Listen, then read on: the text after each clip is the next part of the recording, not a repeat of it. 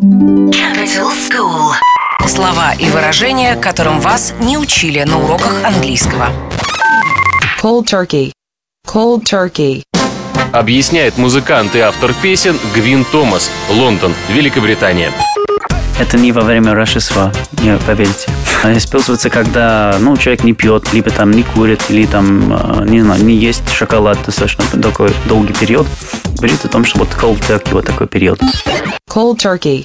Cold turkey. Capital School.